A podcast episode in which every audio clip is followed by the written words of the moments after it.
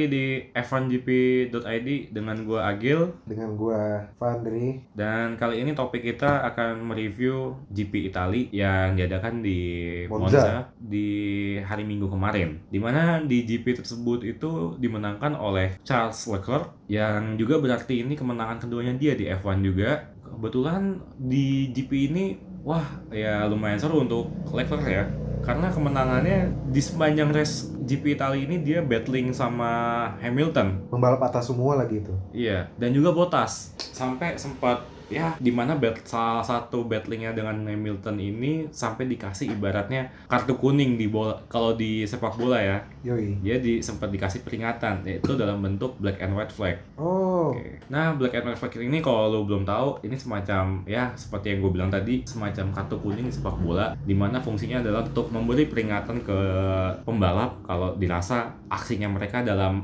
mempertahankan posisinya atau menyalip seseorang dirasa terlalu agresif sampai si lawan ini keluar tikungan, gitulah singkatnya. Tapi juga di sisi lain, gue merasa Ferrari ini sukses lah untuk menerapkan strateginya ya kalau gue lihat sih strateginya berhasil lagi sama kayak di Belgia kemarin Ya, di mana kan kalau di Belgia, Ferrari ini terpaksa menjadikan Vettel sebagai martir. Tapi untuk di Itali, Leclerc bener-bener dia berjuang sendirian nih lawan duo Mercedes. iya Mm-mm. Ya, gue bilang strateginya yang cukup bagus dari Ferrari adalah em, pertama ketika Hamilton ini mau undercut si Leclerc. Maksudnya undercut adalah Hamilton ini mencoba untuk masuk pit duluan diban- dibandingkan oleh Leclerc dengan harapan pada saat Leclerc masuk pit, Hamilton bisa menyalip overtake via, lah ya via pit, menyalip Leclerc pada saat dia masih di pit. Hmm. Tapi ini direspon di satu lap kemudian sama Ferrari dengan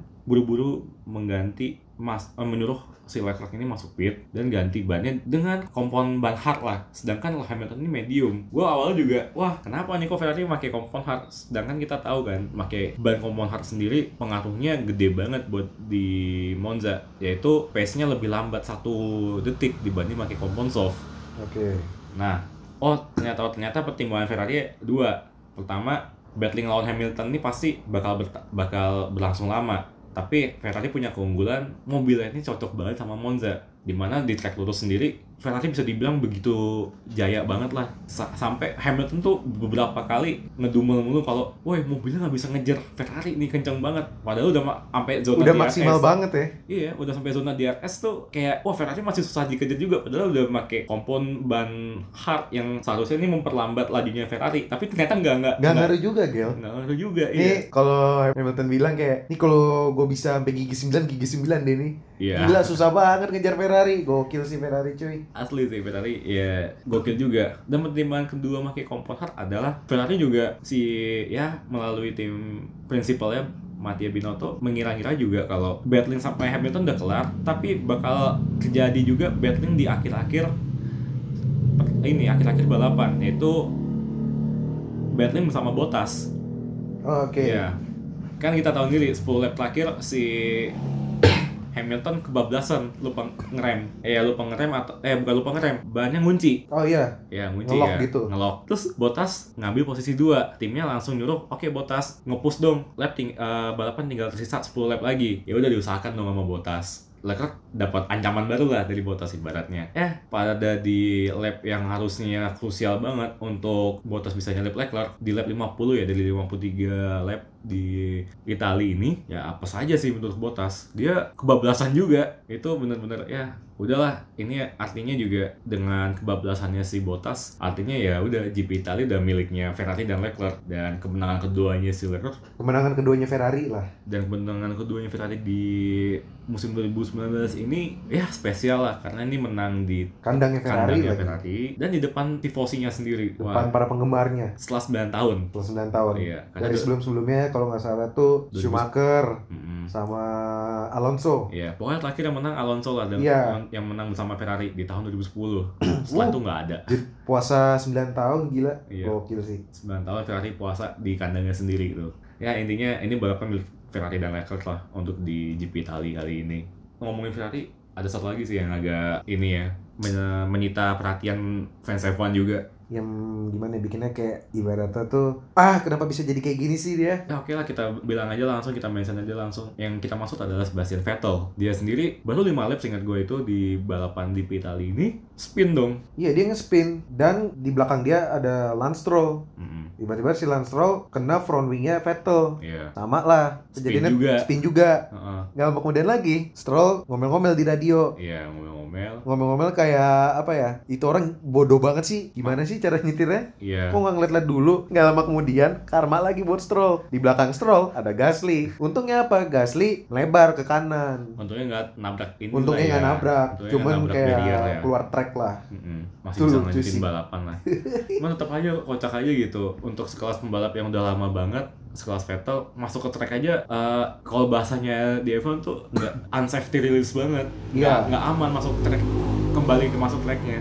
Stroll pun juga begitu. Ya wajar aja lah FIA berani ngasih penalti juga ke Vettel. Karena juga perilaku mengendarainya membalapnya tidak bikin aman ba- pembalap lain. bikin bahaya. bikin bahaya malah. Begitu pula Stroll. Terus ya menurut gua dampaknya Leclerc menang dua kali di Ferrari musim ini ya berpengaruh juga sih ke Vettel. Dia jadinya punya pressure lebih. Kalau oke musim ini gua belum, belum juara sama sekali nih. Dan gua di ayam ibaratnya di ayam ayamin nih sama Leclerc yang masih belum masih dua tahun lah di F1 iya masih dua Iya, tahun. masih dua tahun di F1 ini juga berlangsung ke rumor karirnya dia di mana wah Vettel kan digosipin pensiun. pensiun. Tapi dia mau lihat dulu regulasi mobil F1 di tahun 2020 dan 2021 tuh dirasa menguntungkan nggak buat dia? Tapi dengan kejadian seperti ini kayak memperbesar kemungkinan. Bisa jadi nih Vettel Vettel bakal pensiun lebih cepat dari yang fans F1 kit kira ya begitulah intinya untuk masalah Vettel. Kayaknya untuk sekelas pembalap yang udah juara dunia empat kali itu tindakan yang blunder dan unsafety release-nya tuh harusnya nggak bisa kejadian lah untuk pembalap sekali bervettel ini iya untuk apalagi Vettel yang udah dunia empat kali Iya, ya, but untuk oke kita langsung ke poin selanjutnya adalah ada hal yang kita agak lupa di notice nih. Secara nggak sengaja tuh, eh bukan secara nggak sengaja, kita tahu nih 1 2 3 Ferrari dan Mercy. Tapi 45 ternyata diisi sama Renault. Wih gila itu gue pas ngeliatnya sih wow ini kayak pencapaian tertingginya Renault deh di musim ini ya. di musim ini tapi musim sebelumnya gue nggak tahu ya pencapaian tingginya berapa Ah, tingginya berapa. Cuman ya tetap aja lah. kayaknya hoki deh Em, ya bisa dibilang hoki ada faktornya kali ya. Tapi juga dibilang ini mobil Renault ini karakternya sesuai sama Monza bener bisa dibilang tepat juga karena juga musim lalu eh bukan bukan musim lalu di Monza ini emang ibaratnya Renault udah mempersiapkan segalanya lah. Ricciardo ini interview sama wartawan otomotif kalau ngomong dia bicara kalau oke gue tahu G- GP Belgia buat Renault nggak terlalu bagus-bagus banget tapi gue optimis kalau di GP Monza nanti Renault bakal oke hasilnya dan terbukti. Dan memberikan hasil yang terbaik lah iya. dari hasil-hasil sebelumnya. Sebelumnya. Dan terbukti kan wow eh, kita dapat posisi 45 nih. 45 coy. Iya. itu kalau podium waduh hebat sih. Oke lah untuk masalah power emang sebenarnya Renault nggak ada masalah nih dibanding ya Honda. Yang kadang-kadang nggak kadang masalah kadang enggak tapi untuk masalah Renault tetap aja lagi-lagi adalah masalah durability. Tahan. Nggak pernah kelar-kelar tuh Iya nggak kelar di musim ini apalagi dia nggak terlalu awet gitu musimnya. Ini juga tetap menjadi PR besar lah buat Renault untuk gimana caranya gue bisa memperkuat daya tahan di musim agar nggak terlalu masalah. Oke gitu aja lah kalau untuk masalah Renault. Tapi intinya ini adalah ya hadiah besar untuk Renault di musim 2019 sampai sekarang ini. Gue nggak lupa juga untuk mention lagi-lagi terjadi ada terjadi big crash nih Wah. di Formula 3 iya kecelakaan tuh kemarin di Formula 3 gue Iya. ngeliatnya wah gila sih ini sadis banget sih kecelakaannya Iya, untungnya nggak meninggal Iya, untungnya nggak meninggal. untungnya sih. masih bisa apa ya jalan lah masih bisa jalan. hidup. Ah, eh masih hidup dan masih bisa jalan Ya, intinya dia masih keluar dari kokpit dengan aman lah ya. Mas. Iya. Heeh.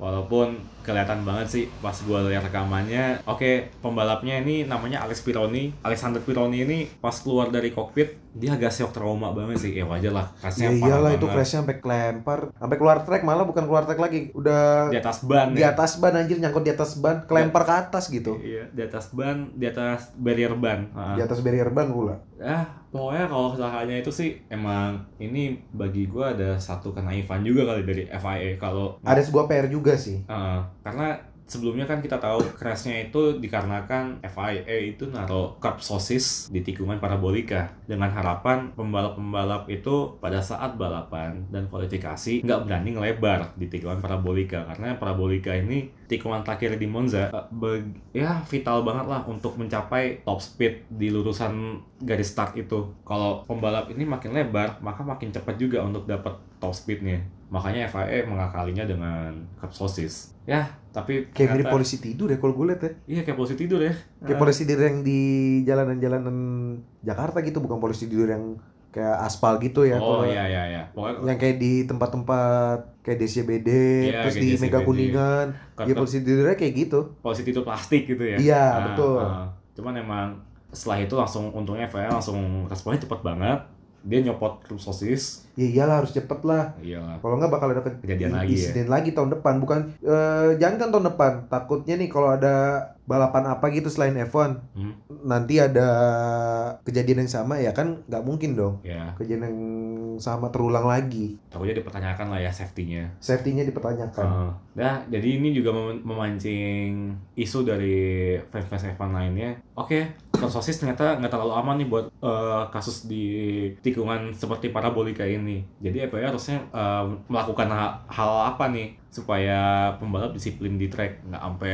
nyoba-nyoba bikin racing line lebih lebar tapi keluar track keluar track. Oke ada beberapa ini sih. Ibaratnya beberapa alternatif yang bisa digunakan oleh FIA supaya pembalap ini disiplin tetap di track nggak dan nggak nyoba bikin racing line baru di luar track Lu mau tau gak harusnya pasang? Apa? Harusnya dipasangin apa? Ah. Sensor sih. ya Ya. Semacam sensor gitulah. Jadi kayak misalnya tuh si pembalap ini keluar ngelewatin sensor itu aja, udah langsung kasih penalti aja atau gitu. nggak kasih warning ke stewardnya ya Iya, Ah. kasih warning deh. Iya, ibaratnya warning, wah ada yang lewat nih. Tapi lah dulu, ini lewatnya kata spin apa nyoba bikin racing line? Kalau spin ya nggak mungkin lah kita kasih penalti. Kalau spin nggak mungkin atau kayak apa ya? Tapi kalau untuk emang bikin racing line yang lebih bagus tapi Oh curang, atau ini gel atau enggak kayak lu dipepet sama pembalap lain. ya Itu bisa jadi alasan juga. alasan juga. Dan satu lagi juga em, selain sensor, ada ada alternatif lain juga seperti track di bagian itu dibikin cat. Catnya agak basah, nanti kelihatan tuh yang kotrek yang mana nih.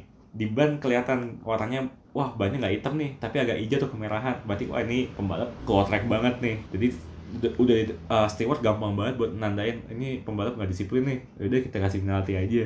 Kecuali kalau dia spin gitu. Sebenarnya ada banyak fungsi lain sih yang saya FIA lakukan. Aduh ada aja itu pakai ditaruh cup sosis lah. dan ya untungnya aja si Alessandro Pironi ini Pironi ini keluar dari kokpit aman dan ya bisa melanjutkan balapannya lagi lah untuk GP-GP selanjutnya Untungnya. untungnya oke em, ya sekian. Segitu aja lah untuk review GP Italia lagi. Next kita bakal ngomongin ini kali ya GP Singapura. GP Singapura ya. Mm, Itu kapan sih? GP Minggu besok ya? Singapura Eh nggak mungkin. nggak mungkin. Soalnya minggu besok MotoGP. MotoGP Oh mungkin minggu depan. minggu depan ya minggu Karena nggak mungkin juga sih. Kayak lu F1 sama MotoGP dibarengin. Kayak wah nih gimana nih? Apalagi buat pecinta motorsport kayak gini kan? Iya. F1 sama MotoGP wah gue harus nonton yang mana nih? Dilema nih. Masa ya lu harus beli dua TV cuma buat nonton F1 sama MotoGP berbarengan anjir kan nggak mungkin. Agak repot banget lah. Pasti itu bakal repot banget lah. Nggak enak lah buat para pecinta balapan ya. Iya pasti. Terus em, menurut lu sendiri Pan GP Itali rating lu berapa deh satu dari 10 hmm, Serunya? sembilan lah untuk Sembilan. kali ini. Karena kenapa gue bisa bilang sembilan? Karena kenapa ya? Eh, Leclerc ini begitu dia finish line hmm. dia bener-bener very excited. Gak Ya. kayak balapan kemarin di Spa ya Iya di Spa karena Karena- kalau balapan kemarin dia kan ya lagi berduka Iya. apa segala. Hmm. Nah di balapan ini gue bener-bener kayak eh, euforia ya euforianya bener-bener Ter- wow gitu. terasa banget Terasa banget kayak fans-fansnya Leclerc F1. selama ini kayak gue kalau gue lihat kayak kalem kalem kalem jarang teriak ya teriaknya paling marah-marah nah kali ini dia benar-benar teriak eh, kemenangan gitu loh Iya. saking excitednya Hmm. bahkan tuh gue sampai dengerin radionya sampai kaget anjir saking excitednya dia teriaknya tuh kayak orang ini ya eh, main CS musiknya iya sih lebih baik. Orang Lebih CS kayak gitu sih. tapi ya oke emang ya. Untuk gue oke itu dari Fandi sendiri untuk ratingnya kita kalau lu berapa gel gue sendiri sih ratingnya 1 sampai 10 satu dari 10 delapan setengah lah. Why? Delapan setengah. Tapi sebenarnya gue bisa ngasihnya 8 juga karena oke yang seru tetap di 1 sampai 5 nya cuman dari keseluruhan um, battlingnya pun nggak terlalu sebanyak sebanyak di ini ya. uh, sebanyak di Bahrain battlingnya nggak sebanyak di Silverstone atau battlingnya nggak sebanyak di Austria Oh. cuman tetap aja ini spesial karena Leclerc menang kedua Lagi. kalinya di karena Ferrari pula Udah itu. Taktiknya hebat. dan taktiknya juga terbayar lah oke ya untuk GP Singapura stay tune aja lah intinya Stay tune aja. Karena juga kayak ya gimana? Lu mau bahas apaan? Uh-uh. Belum free practice aja belum ada. kecuali kalau kita ada tiba-tiba Evan dapat isu baru yang menghebohkan nih nanti kita bakal bikin konten lagi lah Iya. Contoh kayak misalnya ada isu baru nih di F- F1 nih. Hamilton pindah ke Ferrari. Waduh, baru kita gila. bikin kontennya nih loh Eh, baru enggak, deh. ya misalnya wah khas bangkrut baru kita bikin kontennya Iya. Kayak yang lagi happening apa tuh atau enggak Williams Williams bangkrut. ya Ya ini bukan nyumpahin ya. Ini kan umpama, Umpama. istilah kalau yang Iya. lagi trending apa. Contoh kayak Albon kemarin tahu-tahu ngegantiin posisinya Pierre Gasly. ya pokoknya gitulah pokoknya intinya lu tune aja nanti kita bakal update lagi Eh, ada satu lagi nih Gel. apa Kita nggak cuma bahas F1 doang di podcast ini. oh ya Kita juga bahas MotoGP juga loh. oh ya MotoGP ya Yoi. ya oke week ini kan itu juga bahas MotoGP karena ada balapan di GP Misano Iya, dan itu adalah kandangnya Valentino Rossi Valentino Rossi yang jelas. Yang gokil lagi nih Gel. Kemarin yang pas gue sempat liat di Instagram. iya Jadi pas Valentino Rossi balik ke kampungnya di Tafuli ya Tafulia, gila cuy. Itu bener-bener disambut meriah banget. ya iyalah Sampai-sampai dia ngendarain Yamaha M1-nya Hmm, di jalan raya, digeber-geber coy. iya Di depan fansnya semua tuh gokil sih. Bener-bener Valentino Rossi tuh kayak gue bilang apa ya? anak kampung anak kom- kampung lagi balik lah Anak kampung lagi balik lah dan dan mereka tuh merayakannya tuh kayak apa ya? Kayak menyambut lebih dari presiden sih gue bilang. udah kayak ini ya arak-arakan lebaran gitu Udah kayak arak-arakan lebaran gila. iya Kayak bener-bener wah malam takbiran deh ya udah kayak malam takbiran sih itu penyambutan pulang kampungnya tuh si Rossi tuh. nah tapi pertanyaannya adalah em, di Misano ini apakah Rossi bakal punya ini lagi chance untuk menang Duh gimana ya? Kalau untuk menang, gue jujur ya Hmm, meragukan lah ya meragukan. Gue di MotoGP kali ini gue memegang Ducati, Ducati terutama ke Dovi, Andrea Dovizioso. oke Bukan berarti gue benci Rossi atau enggak. Ah. Gue malah mengagumi Rossi. tapi em, track recordnya untuk musim ini emang agak jelek banget sih ya Rossi Bukan performanya agak jelek sih ya. udah menurun lah ya Udah menurun tapi ya gimana ya? Dia Ya. paling benci kayak apa ya? dianggap tua Dianggap tua. Oke. Tapi itu yang gue salut dari dia. oke Dia dengan di umur segitu masih mau balapan. Hmm, Bahkan rider-rider lain pun sampai salut sama Rossi, kayak Mick Dohan. ya oke lah ya Sampai Mick Dohan pun sampai terkagum sama Rossi, Hmm, sama Max Biaggi. Max Biaggi juga kagum sama Rossi. hmm. Semangatnya tinggi, semuanya tinggi pantang menyerah. Hmm. Makanya tuh kalau dia ada isu-isu dia mau pensiun apa, dia kayak ah bodo amat lah. Yang penting gue masih bisa balapan. Hmm, Tapi untuk menang eh apa ya? Susah sih. susah ya Dengan lu mau lebih jago Ducati lah intinya ya eh, gimana ya? Bukan menjagokan Ducati bahkan gue pribadi pun lagi kurang yakin nih untuk di Misano di sendiri. Misano kali ini nih untuk sama Ducati. Walaupun tahun lalu Hmm, Dovi menang. Dovi menang ya Tapi untuk tahun ini gue belum tahu nih. ya Ditambah kan Dovi kemarin habis crash parah. Yang insidennya itu dia sama Quartararo. Bahkan sampai motornya pun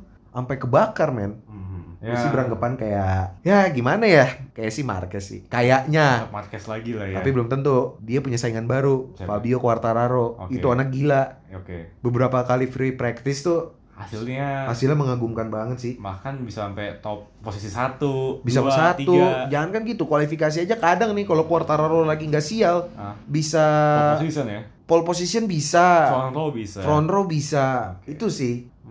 Ya, gue sih juga ngelihat untuk Misano ini kemungkinan besar sih gue ngerasa antara Marquez atau motor-motor Yamaha. Tapi dalam tanda kutip Yamaha-nya adalah Quartararo atau Vinales. Iya. Ah, ah. karena Vinales kadang juga walaupun dia suka nggak konsisten ya, tapi untuk sirkuit kali ini memang motor yang tipikal Yamaha banget di mana motornya teknikal. Eh nggak, sirkuit Misano ini teknikal banget dan gue ngerasa Yamaha ini punya chance lebih lah untuk menang di GP Misano karena sesuai dengan karakteristik sirkuit Misano sendiri motornya Yamaha itu. Ya begitulah kalau menurut prediksi gue, gue lebih megang antara Marquez atau Quartararo dan Vinales. Kalau untuk Fandi sendiri tadi apa Van? Gimana? Quartararo ya tadi ya atau Marquez ya? Aduh, gue gue bukan apa-apa gila, gue bukan haters atau gimana. Iya. Gue emang dari dulu nggak pernah, maksudnya ngedukung Marquez sih. Iya. Walaupun dia jagonya minta ampun ya. Oke. Bahkan sampai kayak, gue juga bingung sih mendeskripsikan ini orang bagaimana kayak Alien lah intinya lah. udah alien. Oke. Bahkan dia bener-bener udah jinakin motor, motor tuh udah nurut sama dia. Ya. Iya iya. Sekelas Lorenzo aja ya